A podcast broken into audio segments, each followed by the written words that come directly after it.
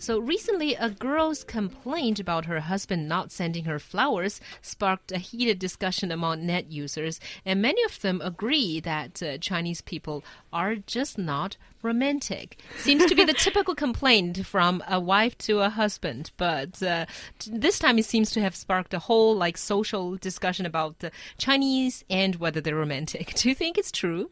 Well, the thing is, I think it's very difficult to define what romantic romanticism is, and here it seems like this girl is only saying that, um, well, sending flowers is a gesture of romance, and it seems to be the sole criteria criteria that she's judging from. And I think that's completely unfair because I think romantic or not, it should be about whether two people care about each other's feelings and make a little gesture of uh, yeah. letting the other person know that kind of thing. So we can't just judge by sending flowers or not. That's the first point. And also, on the other hand, if, well, more to this subject, I guess, if no gestures are being uh, proposed or not letting the other party mm. knowing at all that you care about him or her, then I think that could be a problem. Well, what about if um, your boyfriend or husband gave you just one red rose? Would would your reaction be, "Oh, that's romantic," or would it be, "Where are the rest?" Well, it prob he'll if he's smart enough, then he's probably gonna say because I'm giving you this only single one rose because you are the only one that I care about, or something oh. like that. You know, as cheesy as that. And no, that's, yes, that's very good. You should write that. Write. You should write a column, a blog. You're the only one giving, in my heart. Giving advice to guys on uh, how to get out of difficult situations. Yeah, a lot women. of times for girls, it's not the number or how much cash you have spent buying that bouquet of flowers. is really it has to do with the occasion. It has to do with what the boy says. Uh, uh you know, romance is, as He Yang says, is very hard to define. You can't mm. define it by giving me flowers on every occasion or taking me out to candlelit dinners every night.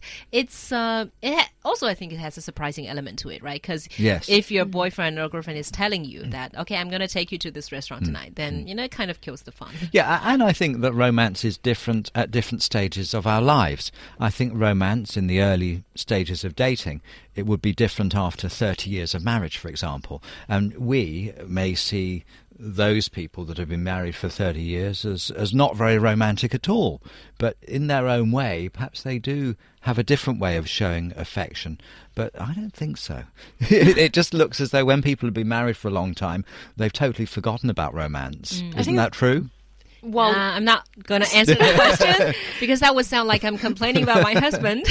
well, yeah, because neither uh, myself nor Mark is, you know, tied the knot here. So, Xiaohua, you probably know more about this. But I think just looking at some of the older couples around me and like my parents and mm. some other um, people, it just seems like romance has to be defined by the couple themselves because uh, I'll give you a little example.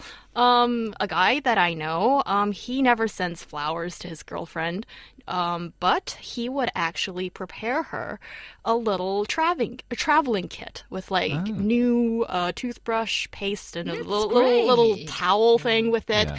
And give it to her when she needs to go on a business trip. Mm. And I yeah. I think those kind of things are equally yeah. as romantic, if not more. That's an interesting point. and I think what we're what we're finally arriving at is what is the motivation behind romance, and I think from what you've just said and from giving flowers that you've bought the motivation is the same. Have you thought about me? Yeah. Mm. Have you con- taken me into account and thought about me, particularly on special days like birthday or Valentine's Day? So I think that it's the motivation. This is why, personally, I believe that homemade gifts are the sweetest and most uh, personal. You know, if you have time to make a Valentine's card, uh, then uh, maybe you could get some photos and cut them out, stick them on it. Then I think that is something that's much more romantic than paying a lot of money for something. Yeah, I do agree with that. And also coming back to Chinese and romance, like what's the thing with Chinese and their thought that they are not romantic? Because if you search the word 中国 Korean and Langman on the mm. internet. All the results you're getting seems to be Chinese don't have romantic DNA or why are Chinese people not romantic? So do you agree that there's a sort of something. It's a with cultural Chinese thing. people. I mean, if we look at the, say, if we look at um, popular culture, let's look at Chinese movies and compare them with Hollywood movies. Now, in Hollywood movies, there are always very, very obvious uh, signs of affection. Mm. Even men, like even the coach of the college football team, will Mm. put his arms around so- uh, someone and say, "I love you guys." You know, I know it's a bit fake, but but you know, even men in Hollywood movies show affection of a physical kind, which Right. Mm-hmm. British men would never do. I can tell you. You know, we would do the handshake and say, "Oh, how do you do?" You know, a bit reserved like Chinese men. But uh, but then if we look at how often couples in Hollywood movies say they love each other Mm. and tell them that, I mean, how often do you see that in Chinese movies? Rarely. I think There it's more yeah. common for Chinese people to express in a far more subtle way. And, Mm. you know, ostentatiously displaying your emotions is simply not something that runs in our DNA, I would say. So I think for guys, I think they're just maybe a little bit shy or they don't want to make a gesture or make a scene for everybody to know. Is there anything in the Confucian tradition about about this, about modesty in in your gestures and in the way that you interact with people romantically? Well, I think the most, well, I, I'm not an expert on this, but from my limited knowledge, the most one would do in ancient China would probably be writing a, a poem But that's praising how romantic. beauty. You say the- only. I mean, that's extremely romantic. but it's not like, you know, putting it on loudspeaker and shouting to the whole world, I love this girl, you know, so it's a very different kind of mentality, I would say. Yes, but but it's still incredibly romantic. I think the idea Yes, of, of writing a poem, and again, it comes back to this idea that anything done personally takes up time. I mean, a, a, a CEO of a company that sends his secretary out to spend, you know, fifty thousand kwai on on a, some on a gift for his wife. That I don't think that's romantic at all. Well, then But- on but- the but- other but hand, if someone takes the time to write a poem, it's cost them time and thought energy.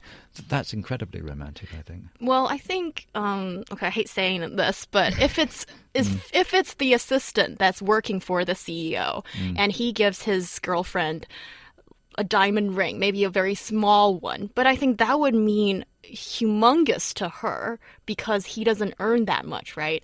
And of course, for the CEO who no, doesn't does. have No, he does. Oh, oh I see who, what who you mean. doesn't Yeah. who doesn't have uh, the time, but probably Hmm. you know load truckloads of money, then Yeah. of course sending that diamond ring doesn't mean that much. No, because you know the whole idea is that you should make time because that shows caring, and this is comes back to this thing that underlies the whole thing. You know, do you care about me? You have to show you're caring, and in the case of a busy business person, that means giving up some time to do something.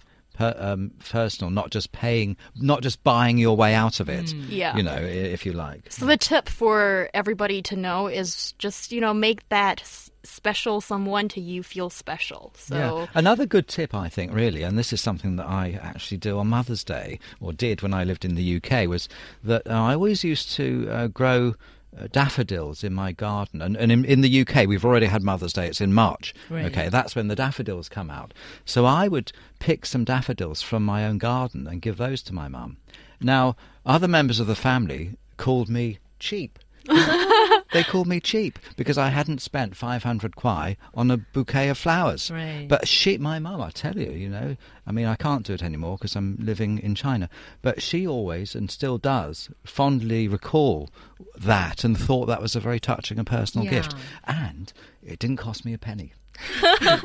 we mustn't discount that part of it because you know uh, we'll be talking later about a lack of money, uh, won't we? So.